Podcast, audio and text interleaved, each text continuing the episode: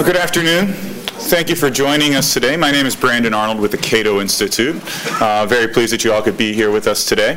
Uh, as you can see, we're missing one speaker, Congressman. Oh, he's, he's just arriving. Actually, perfect timing there.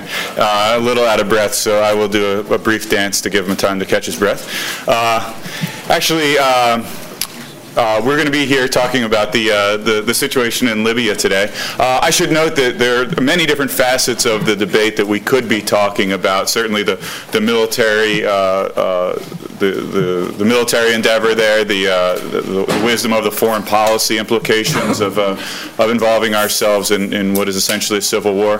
What we're going to be talking about today, though, is, is really more focused on, I guess, on Washington to some extent, and that is the balance of powers between the executive branch and the legislative branch, the executive's authority to go to war unilaterally, and uh, really analyzing some of, the, some of those subjects. So keep that in mind as uh, not only as you're listening to our presenters, but also during the Q&A period. Uh, we didn't bring our, our, team of foreign policy experts, uh, but obviously that's that's an uh, important dynamic of this conversation that, that you can look at our, our website, website cato.org and get plenty of information about our thoughts on that matter. Um, before I uh, introduce our first speaker, I actually wanted to, to thank uh, Congressman Garrett's office for helping make this event happen. Uh, in his role as the, the Constitution Caucus chair, uh, he, I think he uh, really helped spread the word and, and come up with this uh, with an idea for this event. So thank you to to David Brewster and Congressman Garrett's excellent staff. Our first speaker is a member of, of, the Constitution Caucus, as well as a member of the Republican Study Committee, and uh, has been serving in Congress since November of 2000, or was elected to Congress in November 2008. Has been serving since uh, uh, 2009. Uh, he represents the Fourth District of California, uh, which is just east of Sacramento. Uh, he spent, prior to joining Congress, 22 years in the California State Legislature. He was also a candidate for governor during the historic recall election. Uh, he's been candidate for statewide office uh, a couple of other times. Uh, I think he made a bid twice for the, the controller's office. Uh, amazingly, he started his political career in the California Assembly at, uh, at the age of just 26. Uh, pretty phenomenal. And uh, he's been a real champion of uh, fiscal, fiscal restraint and limited government, both in the California Assembly, the California Senate, and now in the United States Congress. Um, with that, I will go ahead and turn things over to Congressman Tom McClintock. Well, I think it is appropriate that we're talking about the constitutional aspects of this because before you can get to the policy issues, before you can get to the fiscal issues, uh, you have to be able to do it in a nation that is supposed to be ruled by uh, laws and not by the whims of, of men and women. Um, when the president ordered the attack uh, on Libya without congressional authorization, uh, I believe that he crossed a very bright constitutional line that he himself recognized in 2007 uh, when he told the Boston Globe, these are his words, uh, the president does not have the power under the Constitution to unilaterally authorize a military attack in a situation that does not involve stopping an actual or imminent threat to the nation. Those were his words. He was right then, and he is absolutely dead wrong today. The um, reason the American founders reserved the question of war to Congress was that they wanted to assure that so momentous a decision could not be made by a single individual. They had watched European kings plunge their nations into bloody and debilitating wars over centuries uh, on mere whim. And the founders wanted to avoid that fate for the American Republic. I mean, if you think about it, the most fatal and consequential decision a nation can make is to go to war. There's nothing more significant than that. And the American founders wanted to be sure that that decision was made by all of the representatives of the people after very careful and sober deliberation. Only when Congress has made that fateful decision does it then fall to the President as Commander in Chief uh, to command our armed forces in that war. The uh, authors of the Constitution were absolutely explicit on this point. Uh, in uh, Federalist 69, for example, uh, Alexander Hamilton drew a sharp distinction between the American president's authority as commander in chief, uh, which he said, quote, would amount to nothing more than the supreme command and direction of the military and naval forces, and the role of the British king as commander in chief, uh, who could actually declare war and raise armies, which Hamilton said, uh, under the Constitution being considered, was solely the prerogative of the legislative branch. To contend that the um, president has the legal authority to commit an act of war without congressional approval requires ignoring every word that the Constitution's authors said on this subject, and they said quite a lot. Now, I've heard it said, even by members of Congress, well, under the War Powers Act, the, the president has the uh, ability to order any attack he wants in any country he wants, and he has 60 days before he has to come to the Congress and get congressional approval. That is completely false. It was bad enough when I heard constituents mentioning that to me. When I heard members of Congress saying that, it really blew my mind. It, the War Powers Act is clear and unambiguous the President may only order our armed forces into hostilities under three very specific conditions. And let me read it to you verbatim. It's not that complicated. Quote One, a declaration of war. Two, specific statutory authorization. Or three, a national emergency created by attack upon the United States, its territories or possessions, or its armed forces. End quote. Any questions? Doesn't get any clearer than that. Only if one of these conditions is present can the president invoke the War Powers Act and start that 60 day clock. And of course, none of those conditions were met. None of them were alleged to have occurred, uh, unless the president is in direct violation of that act. Uh, he mentioned uh, the authority of United Nations Resolution 1973 in the letter that he sent uh, to the congressional leadership uh, that somehow an act of the United Nations uh, is necessary for the president to go to war, but not an act of Congress. But he's wrong on that part as well. The uh, United Nations Participation Act, which was the act that entered the United States into the United Nations, um, requires explicitly requires specific congressional authorization before American forces are ordered into hostilities uh, in any United Nations action. The North Atlantic Treaty, uh, which he then has later cited as authority, also clearly requires troops under NATO command to be deployed in accordance with their country's constitutional provisions. And the War Powers Act specifically forbids the president from inferring from any treaty the power to order American forces into hostilities without specific congressional authorization. So you look at all of the acts which govern these decisions, you look at the Constitution, the only conclusion that we can make is that this was an illegal and unconstitutional act of the highest significance. The uh, president has implied that, that he, well, he just didn't have the time uh, to, to uh, approach the Congress over this question to avoid a humanitarian uh, disaster in Libya. It's interesting that he had plenty of time to get a resolution from the United Nations. He had plenty of time to consult 30 other countries about the subject but he didn't have enough time to get to the Congress to actually fulfill the Constitution's mandate that this is a congressional decision, not a presidential decision. And I remind him that it was just a single day after the bombing of Pearl Harbor that Franklin Roosevelt appeared in the House chamber, addressed a joint session of Congress, requested a formal declaration of war, and got it. And in that address, which was about as clear cut a, a casus belli as any we have ever faced as a nation, he made it very clear. He said in these words As Commander in Chief of the Army and the Navy, I have directed that all measures be taken for our defense. He recognized that that was as far as the Constitution allowed him to go as Commander in Chief until and unless Congress declared war, which he appeared on December the 8th to request. Well, some have said, in fact, I heard Ambassador Bolton say this the other day. Well, Congress, it's the president who's commander in chief. The president can order the military to do anything he wants, Congress is really there just, his, their, their control is, well, they can just cut off funds. Well, there's a little problem with that. You may have noticed if one country um, uh, commits an act of war against another country, uh, that country is, from that moment, at war. When you drop bombs on a foreign country, it tends to make the folks in that country a little angry. Uh, and they now have what the Romans called casus belli, a, a, cause of war. And that is really entirely independent of anything that the Congress may then subsequently uh, order.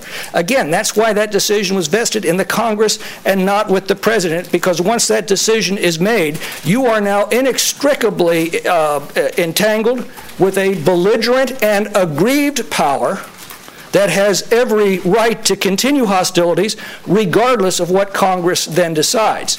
I mean, suppose if the uh, Japanese Diet, uh, 60 days after the bombing of Pearl Harbor, said, you know, that was really a bad idea, forget it. Does anybody here think that the United States would have backed off of, uh, in prosecuting that war? Of course not.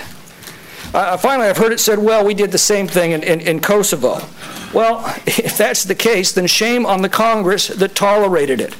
And shame on our Congress if we sit here and do nothing in response to this very obvious and significant uh, unconstitutional act that strikes at the very heart of the Constitution.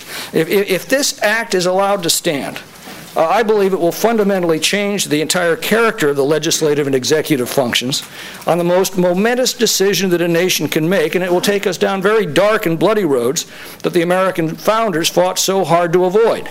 So the next question occurs well, okay, what do we do about it?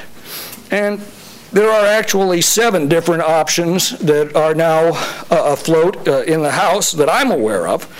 Uh, the first one is sponsored by Dennis Kucinich and Ron Paul. That will be amend- an amendment to the CR, which has to be taken up in the next few days, uh, to order all funds to be cut off uh, for the Libya adventure.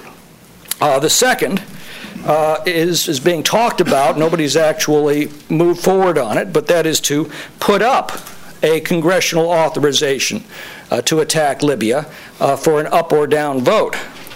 Uh, the third uh, is a, a, measure being sponsored by uh, uh Congressman Conyers, uh, which specifically forbids the use of ground troops in Libya. The fourth is, is a concurrent resolution that's prescribed in the War Powers Act. I've considered that myself. My, my concern is the War Powers Act has not been invoked. It can't be invoked because none of the conditions for it have been met, so it seems to be rather irrelevant. Justin Amash has a, a bill uh, that would um, uh, order uh, the troops out and the funding cut off. sixth, we could adopt a joint resolution in which Congress issues explicit warnings to this and future presidents that the War Powers Act means what it says, the Constitution means what it says, and if this or any future president ever stops across that line again, uh, explicitly state that uh, uh, Congress uh, reserves the option to impeach. And then finally, we could also just introduce articles of impeachment, which would be the, the ultimate enforcement of the act. Um, I saw a legal treatise on the, on the War Powers Act uh, uh, recently that, that made a great deal of sense. Uh, the point that they raised was simply this that the War Powers Act, there are some constitutional questions about it as well, uh, in the sense that it does tend to delegate congressional powers to the executive. Um, enforcement would be extremely difficult in any event because, as a practical matter, no court is likely to intervene uh, in a military action that is ongoing. Um, the point of this author was the War Powers Act is really there as a bright line telling any president who crosses it uh, that he does risk uh, impeachment. Um, that hint wasn't taken, so the next question is do we just move on it or do we uh, explicitly warn him and future presidents that that is, spell it out in, in, in, in clear words, that that is the option available to the Congress. Those are the issues we're grappling with right now. Uh, I think you're going to start to see congressional action uh, as soon as the um, continuing resolution is taken up, if it's taken up. As you know, uh, we have to have it passed out by uh, Friday. Uh, actually, as a practical matter, it'd be better to have it passed out uh, uh, by today. it's not clear that's going to happen, but as soon as it is taken up, I think you're going to start to see the first actions on this subject. So, with that, I thank you all for being here and look forward to any questions.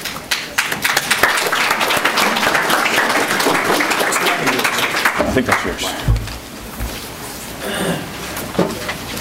Great, outstanding stuff. One other thing I I should mention on the other side of the Capitol that- that's in the works, on the uh, small business legislation, uh, the small business bill that's been floating around in the Senate for what seems like months now, uh, there is a motion to recommit that's uh, being pushed by Senator Rand Paul that would insert to the language of, again, of the small business bill, which doesn't seem like the the perfect place for it, but I guess uh, it was the only, the only ship leaving town at the time.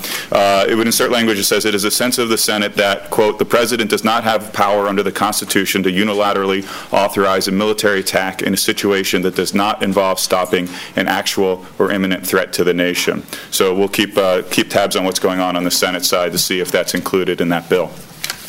Uh, With that, our next speaker is Gene Healy.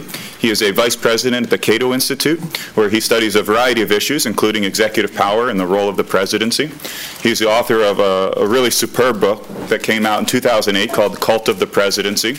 Uh, it was written, like I said, in 2008, and uh, I guess he wrote it primarily because of, of the uh, uh, actions of, of President George W. Bush and many of his predecessors, but it certainly, uh, I think, holds true uh, with the current president, the, the notion that, that the, the executive has taken a lot of actions to shift power away from the legislature and uh, toward the presidency. Um, He holds a bachelor's degree from Georgetown University and a JD from the University of Chicago Law School. With that, Gene Healy. Thanks, Brandon. Well, uh, a week ago Monday, nine days into the war, President Obama finally got around to explaining why we're bombing Libya. And in his nationally televi- televised address, which uh, ran to over 3,000 words, there are some words that don't appear. Uh, the words Constitution and constitutional never appear. There's no justification made on that basis. Uh, The word Congress appears only once in a passing ref- reference to consulting the bipartisan leadership of Congress. But one word that, that does show up a lot is I. It was very, a speech that was very heavy on the first person singular. I made it clear that Gaddafi had lost the confidence of, the, of his people. I said he needed to step down from power. I ordered warships. I refused to let that happen. I refused to wait. And of course, I authorized military action. But as the congressman has just eloquently explained, under our Constitution, war isn't a first-person affair. Uh, As James Wilson, one of the Constitution's architects, put it uh, in front of the Pennsylvania ratifying convention, the system will not hurry us into war. It's calculated to guard against it. It won't be in the power of a single man or a single body of men to involve us in such distress because the important power of declaring war is vested in the legislature at large. And so I'd like to briefly treat how that important power was originally understood, how it applies to our ongoing Libyan adventure, and uh, then, before I turn it over to my colleague John Samples, just uh, briefly respond to two of the uh, arguments that the administration has, uh, has made that, contrary to all appearances, the operation in Libya is completely legal. Uh, Those arguments are, I have to say, not very good. But let's start with the constitutional text. Uh, Article 1, Section 8, Clause 11 grants Congress the power to declare war. And the founding generation understood that power broadly. Uh, The Declaration of War Clause did not limit Congress to formally declaring war through a- what Hamilton called a a fun- a formal denunciation of war. Uh, Didn't limit you to doing what we did in the War of 1812, for example. Uh, It also gave Congress the power to begin war either through formal proclamation or informally by authorizing the president to use military force. And this is something that the courts recognized very early on in a series of cases involving, uh, in in 1800, involving the quasi-war with France, that you could have a, quote, "perfect war" or an imperfect war, and uh, that was more limited, and that that, and that each had to be authorized by Congress. And that's entirely consistent with the constitutional structure that we have. When you look to other provisions that uh, involve the initiation of force, the marque and and reprisal clause, uh, involving authorizing citizens to take action against enemy shipping, um, the uh, the power to call out the militia. These force initiating decisions are left with Congress, and the president is left with the power to, quote, repel sudden attacks, as Madison put it. Now, there's a, a counter argument offered by uh, John Yoo, the former Justice, uh, most principally by John Yoo, the former Bush Justice Department official uh, who wrote the legal memor- me- memoranda arguing the president can evade congressional restrictions on wiretapping and torture. In the Wall Street Journal recently, Yoo argued that the power to declare war was understood as a power to, quote, serve diplomatic notice about a change in legal relations between nations, and it had little to do with launching hostilities. So, in this interpretation, the president has the uh, power to bomb or invade other countries at will, but the declare war clause gives Congress the power to make it official if they want. And you could call that a plausible reading if you use plausible to mean doesn't do outright violence to ordinary language. But one of the things you'd want to check to see whether that was actually a correct reading is whether anyone at the time thought that that was the constitutional allocation of powers that the framers had left us with. And uh, what you'll find is that everyone, and I do mean everyone in the founding generation who said anything at all about the, the, uh, the Declare War Clause, spoke about it like a, it was a real limit on the president's power to use military force. Uh, George Washington doubted that he, as president, doubted that he had power to launch offensive operations against hostile Indian tribes without prior congressional approval. And you know, in, in many ways, it's ridiculous even to be addressing this issue because Alexander Hamilton, the uh, most rabidly pro executive of the framers, never suggested that the president had the power to launch a war without congressional authorization. He even gave a speech at the Philadelphia Convention where he proposed this. Uh, crazy plan to have a president who uh, who was basically elected for life, uh, sort of a quasi monarch. But even there, even in this speech, he he, he said that uh, that president would only have the uh, direction of war when authorized or begun. Uh, so the the consensus. The evidence from original understanding is really quite clear on this port, on this point that, uh, well, as we've heard the, the quote a couple times now from Barack Obama on the campaign trail in 2007, the president does not have power under the Constitution to unilaterally authorize a military attack unless you've got a actual or imminent threat to the to the nation, the, the repelling sudden attacks, as Madison described it. Uh, so that's how uh, the founding generation understood congressional war powers, and it's how Barack Obama understood them up until the time that he actually got elected to the president presidency. Uh, so, how does the administration square the answer that, uh, that, that Barack Obama gave to reporter Charlie Savage's question in 2007 with what they're now doing in Libya? Uh, Congressman, Clint, Congressman McClintock uh, uh, touched on the, the, the, two main arguments that, that they make. Uh, that one, it's, it's a short, limited war or kinetic military action, as they, they prefer to call it, uh, that the president has the power to do under the 60 to 90 day free pass provision as they interpret it in the War Powers Resolution.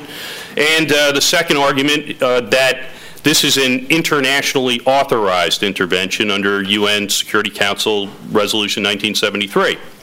Uh, these are, as I've said, very bad arguments. Uh, the congressman covered uh, uh, the, with, with the quotation from the War Powers Resolution uh, a little of what's what's wrong with the the first argument, but this is still an argument that the administration appears to be relying on. When you, uh, you, like I said, you don't get a lot of legal justification out of uh, the president's address a week ago to the American people, but when administration officials are asked, uh, how do you square this statement, uh, the, the, statement that Obama made in 2007 with what you're doing, uh, they, they, refer to it being time limited. Uh, the, the president's national security advisor stressed that it was limited in terms of duration. So it's constitutional because it's short, uh, apparently.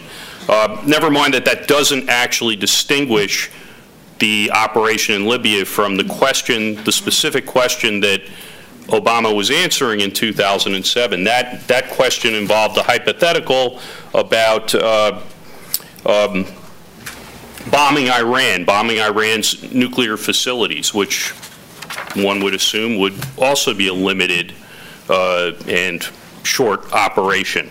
Uh, but what they're getting at, again, is that the, uh, the War Powers Resolution appears to contemplate a 60 to 90 day period in which the president can exercise some forth, force without authorization from Congress. Uh, that's what the Clinton administration's Office of Legal Counsel argued in 1994 to, in part, to justify a, uh, tw- a planned 20,000 troop intervention in Haiti. But again, as the congressman pointed out, the War, War Powers Resolution itself only gives you three situations where the president is allowed to use military force to introduce troops into hostilities uh, without prior authorization.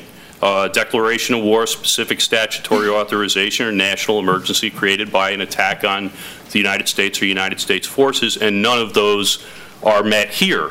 Uh, The War Powers Resolution further underscores that point by saying that nothing in the resolution is intended to alter the constitutional authority of Congress or the President, and nothing in it, quote, "shall be construed as granting any authority to the President with respect to the introduction of United States armed forces into hostilities or situations where involvement in hostilities is clearly ind- indicated by the circumstances." Uh, It doesn't purport to add anything to the constitutional powers of the President, and uh, nor could it. The, the Constitution trumps a statute. If the Constitution doesn't give the power, the President the power to commit the country to non-defensive wars, and it doesn't, then the War Powers Resolution cannot and does not change anything. Uh, Interestingly, the same reporter who asked uh, Obama the original question recently pointed out in the New York Times that the 60-day clock for notification runs out in mid-May, and uh, it'll be interesting to see what the, if we're still bombing uh, Libya at that time, what justification, if any, the president offers for uh, uh, violating, uh, plainly violating the War Powers Resolution. Uh, Second, the uh, argument that uh, UN authorization makes congressional authorization optional. Uh, That's what Hillary Clinton, Secretary of State Hillary Clinton, suggested on ABC's This Week recently. Jake Tapper asked her, why not go to Congress? And she said, well, we'd welcome congressional support, but this is an internationally authorized intervention. And the day before that, her lieutenant, Harold, the State Department legal advisor Harold Koh, made the same argument, cha- citing Chapter 7 of the UN Charter and Security Council Resolution 1973. Uh, in effect, the argument is, why go to Capitol Hill when you've already got your permission slip signed from Turtle Bay? Uh, a couple, couple of things here. Uh, First, it's doubtful that the U.S., extremely doubtful that the U.S. could, could constitutionally negotiate a treaty that would erase Congress's constitutional powers over war and peace. As uh, congressional scholar Louis Fisher points out, this would essentially mean that the Senate and the, then in, in agreeing to the UN Charter, that the Senate and the President could and did conspire to strip from the House of Representatives its constitutional role in matters of war. Uh, They can't do that. Uh, Second, again, going to the War Powers Resolution, uh, it says that, uh, that such authorization is not to be, uh, con- is not to be uh, construed from any treaty ratified before or after 1973 un- unless implementing legislation specifically authorizes the introduction of troops, and that no treaty has anything to con- to say to constitute an authorization within the meaning of the War Powers Resolution. Uh, Third, nothing in the UN Charter overrides member states' constitutional processes when it comes to war making. Uh, If that was what the UN Charter authorized, it never would have been ratified by the United States Senate. There was doubts on this sort of question that killed uh, Woodrow Wilson's League of Nations earlier after World War I. Uh, Fourth, and finally, even if the UN Charter em- empowered the UN Security Council to commandeer U.S. troops, uh, you know, it- thus arguably giving rise to an obligation for the president to provide those troops uh, to, under his obligation to take care that the, the laws are faithfully executed, even if international law could command such a thing. It doesn't do so here. Uh, by the terms of the resolution, uh, Security Council resolution authorizing the, the no-fly zone, it doesn't, uh, it doesn't command member states to carry out an air war over Libya. On its face, the, the resolution authorizes, it doesn't obligate.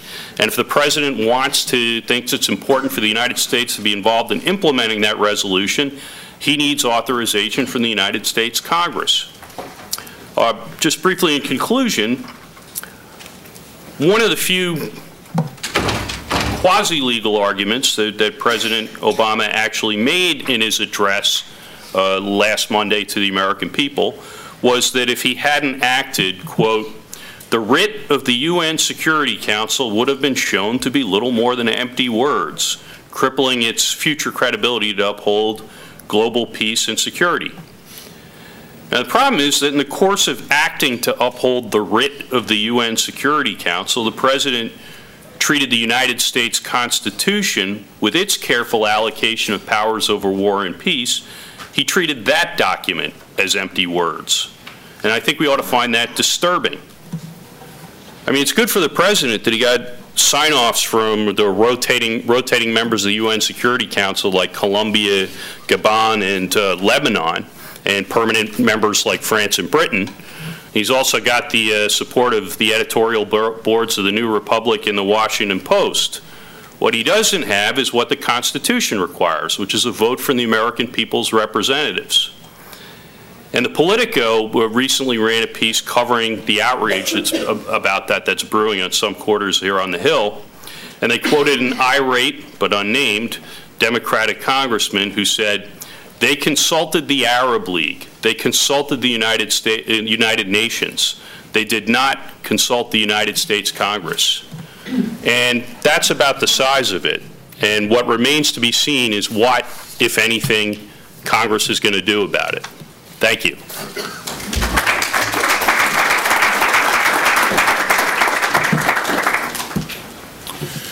Thanks, Gene. Uh, batting cleanup today is John Samples. He's the director of Cato's Center for Representative Government, where he studies a number of issues, including campaign finance, term limits, and today's subject, the delegation of legislative authority to the executive. Uh, in addition to his role at Cato, he's also an adjunct professor at Johns Hopkins University in Baltimore. Uh, he's the author of uh, the, struggle to limit, the Struggle to Limit Government, A Modern Political History, which came out, I believe, last year. Uh, it's an excellent read. Um, and he holds his PhD in political science from Rutgers University. John Samples. Thanks, Brandon. I, I, just want to start uh, moving quickly along because I know there's going to be questions for everyone.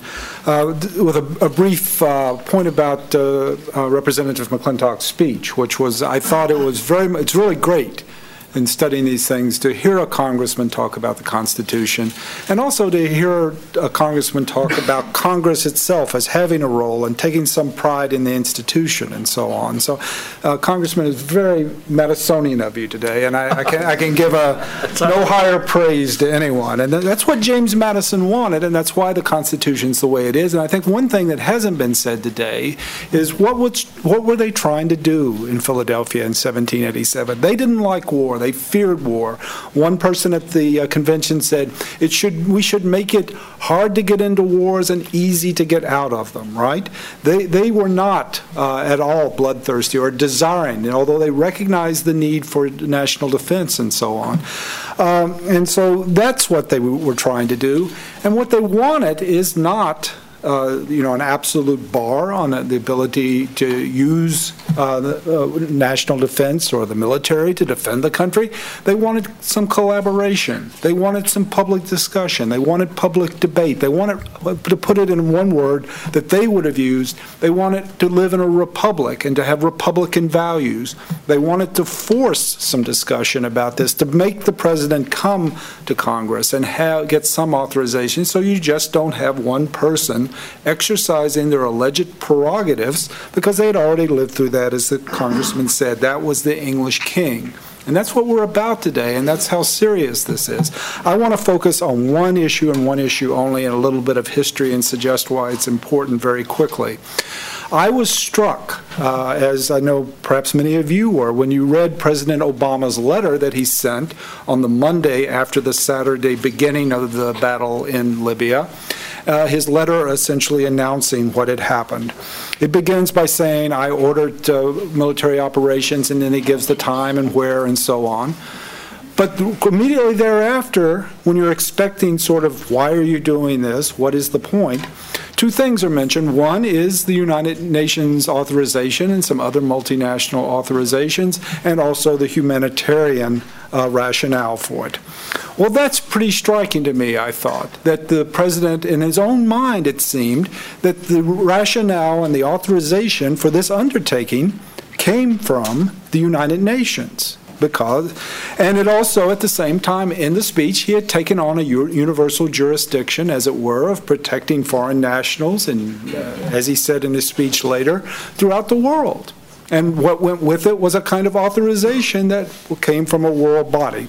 Well, I thought, you know, this is very odd that the president would do something like this, uh, refer to somebody outside the Constitution, outside the United States. So I started looking about this, and it turns out that it is a bit odd, and I want to just talk briefly about that and then suggest what needs to be done. The most likely and most clear cut example in the past of this happening is, in fact, in the post World War II period and the first war of that period, the war in Korea. You may recall that the war in Korea began with an invasion of the South. It required quick action and got quick action from President Truman.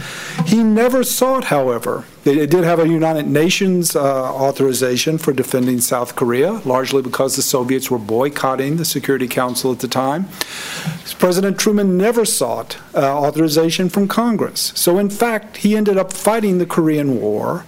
Uh, solely on the basis of two things. One was the United Nations resolution, and second was the fact that he refused to call it a war.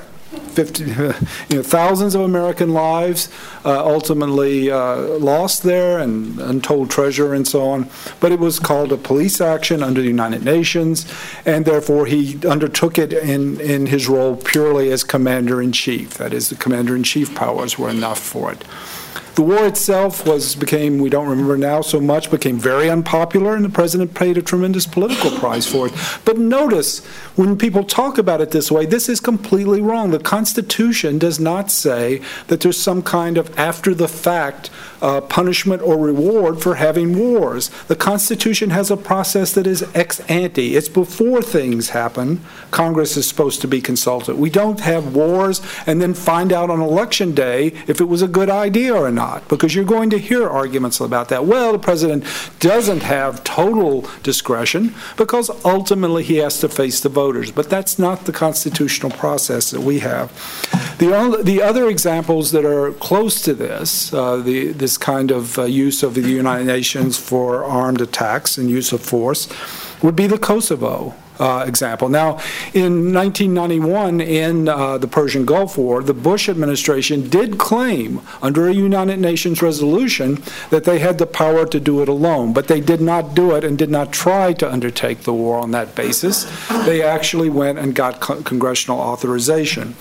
In uh, Kosovo in 98 and 99, President Clinton ultimately said that he had the power to conduct the bombing campaign in Kosovo, that it was a, a presidential power, and but and this is a little bit different and, and quite different from uh, the current situation. He claimed that the ability came and, and he was transferring the authority to NATO. So ultimately, it wasn't just the United Nations, it was a multinational treaty organization, which goes with all the problems of constitutionality, which is you can't have a treaty arrangement, Cong- the Senate and the President amending the Constitution. It doesn't work like that, or it's uh, kind of pointless to have a written Constitution. Now, um, so what else can we be said about this? Well, the question is, so we are in a, a very interesting and not quite unique but important situation, which is this. This is only the second time, I sense, that we have a president claiming solely on the basis of a UN resolution that he can use force abroad. Now, the, the issue is this, though, in two ways. If it's the second time, there will not be only the second time, there'll be a third and fourth time.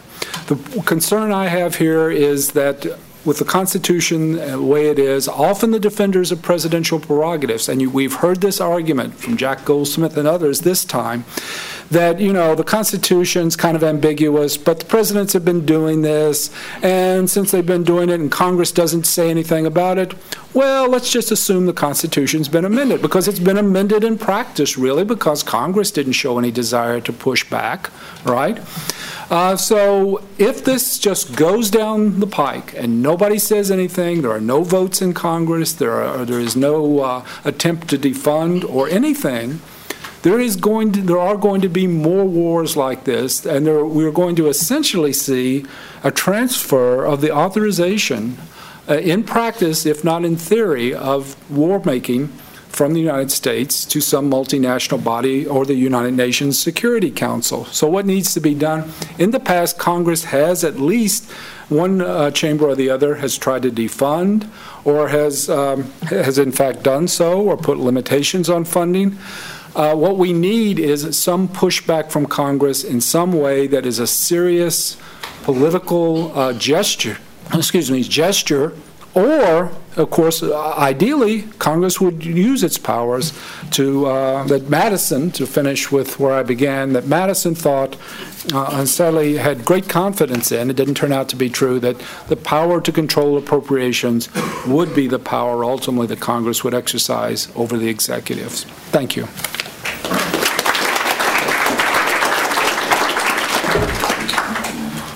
All right, we have time for some questions now. If you have a question, please do me a favor and uh, try to keep it relatively short so we can get to as many folks as possible. And please do speak up because we don't have a microphone for you. Uh, Yes, we'll start right there. I have a question about the sanctions, because I, I understand that, well, you come to Congress over the sanctions authorization, and subsequently, uh, we just learned this morning that sanctions were lifted, um, just by executive fiat from, um, the imposition on one of the defectors that has recently, um, you know, high-level defector this morning that, you know, Bristol and about under suspicion of robbery convictions. Um, So what, what is the authorization, when you went to the sanctions, was there any implicit authorization in anything that was passed or discussed there that could suggest that the number of things happen, you can move? And does he have the authority unilaterally to lift sanctions? Is everybody aware of that? I don't know the answer to most of those questions, but th- there is one that I do know, and that is imposing sanctions is not an authorization to engage U.S. armed forces in hostilities.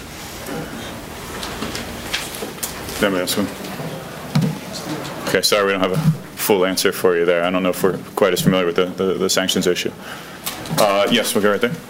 Yes, when, um, when uh, Secretary Gates came and uh, was before the Senate, he said, well, the Senate was consulted because they, they passed a unanimous resolution uh, uh, uh, calling for the no-fly zone. So how do you respond to that? Well, the- a declaration of war is an act of the Congress. It's not a unilateral act of one uh, body of the Congress. I mean, th- that's pretty clear cut.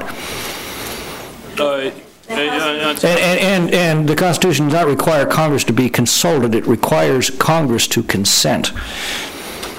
Is, uh, yes, uh, I mean, you- you've got uh, the Senate, not the House and the Senate, and uh, there's a piece in the Washington Examiner, I think yesterday, about how that was, uh, that that particular uh, passage was slipped in, slipped past everyone in the Senate. I mean, I think it's pretty clear that Rand Paul uh, did not mean to vote for that or was unaware of that as he's now going around trying to insert uh, President Obama's 2007 about, statement about the, the limits of uh, the president's war powers in, in uh, the small business bill. So uh, the, if you check out that, it's by a, a fellow named Conn Carroll. He has all the details uh, in the Washington Examiner of, uh, uh, that was a little bit of a bait and switch, and, and many of the people who voted for it had no idea it was even in the legislation. Uh, Right here. It seems that undergirding a lot of what you've said is a historical question about Congress not really liking war, and the president generally being more comfortable with going to war or some sort of military action. Why is there that difference that the, that the executive branch is so much more willing to exercise that kind of power and, and Congress is so much more reluctant? Gene and I have had this discussion uh, from time to time, and um, one of the things, uh, there's a political science literature that says, you know, the presidency is, is fair- still fairly constrained on domestic policy side, but really where presidents can make differences and where they can do things is in foreign policy. And for, in the la- post-World War II era, they've really had a loss, uh, an increase in discretion. So the incentives, I think, are for presidents to look outward because they can actually do things without having to collaborate, or at least they believe they can. Uh, Congress has some of the problems of uh, just collective action, getting themselves together, the- and sometimes who who is supposed to be consulted with isn't exactly clear. But I I think also there's been, a- when I mentioned about uh, Congressman McClintock's speech, what I always look for is, you know, Madison thought that Congress would be a rough, tough organization that had lots of uh, pride in its institution, and people would feel like they were members of Congress and they were here to defend the prerogatives of Congress.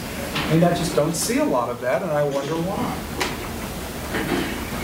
And I, I don't know why, why that is. And I'm glad, I hope we're seeing it again now.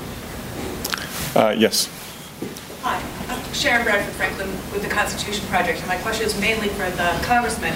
Um, We put out a report uh, in 2005 that Cato was uh, kind enough to uh, circulate here today on war powers, which is by a bipartisan committee, which is basically on all fours with all, what all the speakers have been saying about the importance of Congress acting here.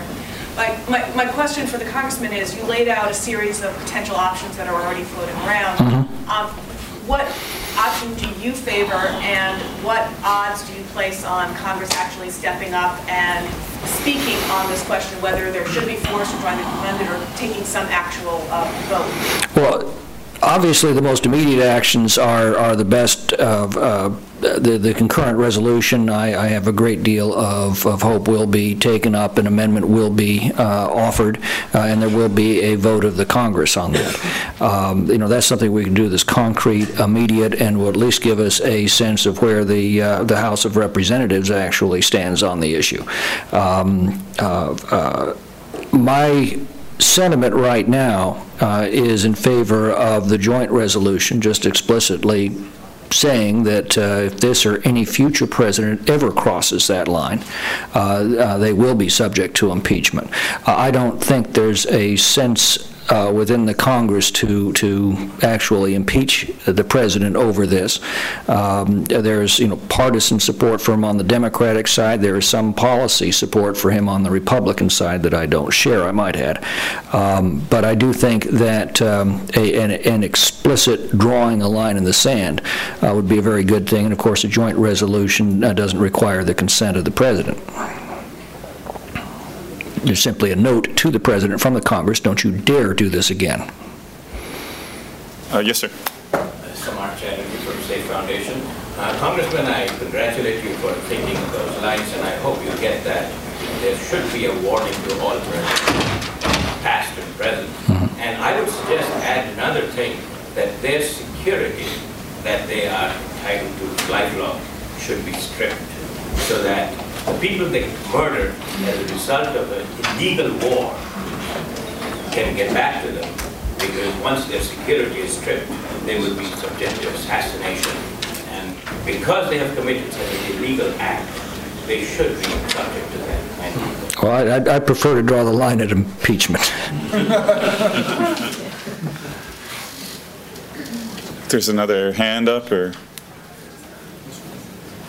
Oh, Yes, please. Well, it's uh, a little bit to, to go more deeply into what, uh, what has the most momentum right now. And I wasn't clear on, you said that the concurrent resolution has the most, Well, there, there, no, there, a, a, no, I, I think right now the most immediate action that'll be taken is an amendment to the concurrent, there's a continuing resolution to fund the government.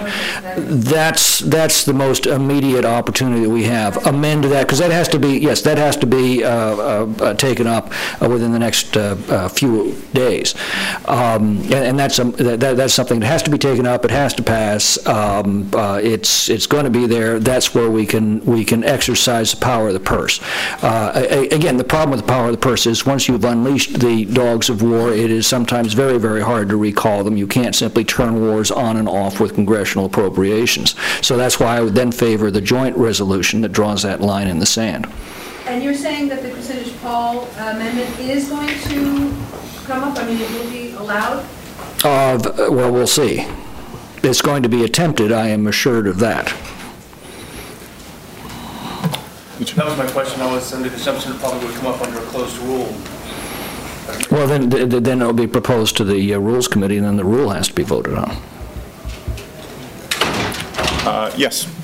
Well, I was glad to see, Congressman, that you did sign on to this with Paul, Ron Paul and Kucinich, and that there is a already bipartisan uh, nature of this. And if you were just to throw out some numbers in terms of congresspeople on both the progressive Democrat side and the more libertarian Republicans, what numbers would you come up with that, of people who really are upset about uh, this action? I truly don't know the answer to that question. I don't even have a sense of it. Uh, My my- my fear is it may not be a majority, but it- it it still needs to be done. Republicans and Democrats because it's Obama? Th- th- There is a, again, you're going to find a lot of uh, of partisan uh, circling of the wagons among Democrats. You're going to find a certain degree of interventionism among a particular wing uh, of of the Republicans. Uh, uh, Together, my fear is that may form a majority, but that's not an argument for not trying. It has to be tried. Um, uh, Even the introduction of these measures will at least provide a certain degree of warning to the president that maybe he ought to think twice before doing it again. All right, well, it looks like we're about out of time. Thanks so much again for joining us. Thanks again to, thanks.